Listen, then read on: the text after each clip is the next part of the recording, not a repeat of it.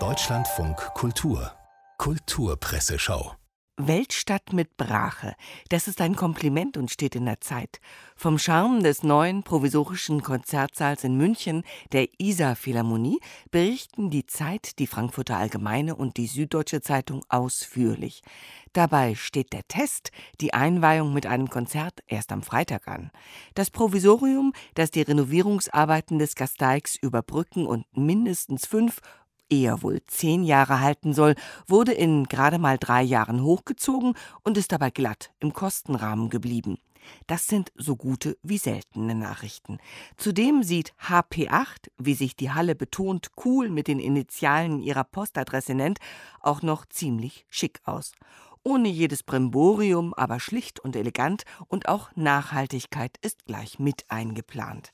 300 Kubikmeter Holz wurden in einzelnen Modulen zusammengefügt und in ein Stahlgerüst bloß eingehängt, damit der Saal nach der Interimszeit verkauft und anderswo wieder aufgebaut werden kann, lobt die Zeit. Die Architekten nennen den Saal seiner Form wegen gerne Violine im Geigenkasten, weiß der Tagesspiegel, spricht jetzt schon nicht nur von schlichter Optik, sondern hoffnungsvoll auch von bestem Klang und resümiert, es muss nicht immer Kronleuchter sein. Die Münchner Isar Philharmonie, eigentlich nur Übergangslösung, könnte zum Vorbild werden. Und die Frankfurter Allgemeine hebt gleich die ganze Kulturpolitik der Stadt hoch bis fast in den Himmel, denn, so schreibt hier Kollege Hannes Hintermeier, dem Namen nach ein bayerisches Landeskind, er schreibt über München, wo ein Wort noch ein Wort ist.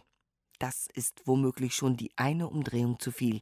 Erstmal horchen, wie es tatsächlich klingt, aber dass etwas zügig, pragmatisch, schön und ziemlich preiswert geklappt hat, ist auf jeden Fall ordentlich Platz in den Zeitungen und auch in der Kulturpresseschau wert. Wir sind die Kreateure, schallt es uns aus der Süddeutschen Zeitung entgegen und ist nicht der Ausruf energetischer Konzerthausarchitekten, sondern der energisch empörte Weckruf deutscher Filmproduzenten. Die wollen nämlich, dass Streamingdienste in Deutschland gesetzlich mehr in die Pflicht genommen werden. In Frankreich etwa müssen Netflix und Co. 25 Prozent des Umsatzes, den sie dort erzielen, auch dort wieder investieren. Martin Moskowitz, Vorstand der Konstantin Film, fände Ähnliches auch hierzulande nötig und nur gerecht. Denn die Streamingdienste, die jetzt nach Deutschland kommen und hier produzieren, bedienen sich einer Struktur, die wir über zig Jahre aufgebaut haben. Nachwuchsförderung, Zusammenarbeit mit Filmhochschulen, diesen Humus nehmen sie als gegeben hin und beteiligen sich nur ganz gering an den Fördersystemen will sagen, wir wollen natürlich, dass unsere Künstler vertraglich an den Erfolgen beteiligt werden, sagt der Filmfirmenchef gegenüber der SZ und meint natürlich die Produktionsfirmen gleich mit, logisch. Stilvoll Scheitern in der Kunstwelt steht in der Taz zu lesen und ist sozusagen das Credo des britischen Künstlers Scott King.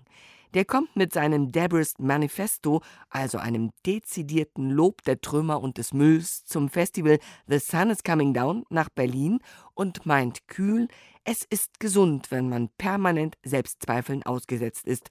Man wird davon schlauer. Wumms. Stimmt wohl. Oder stimmt wohl wenigstens auch. Aber lassen Sie sich trotzdem nicht unterkriegen.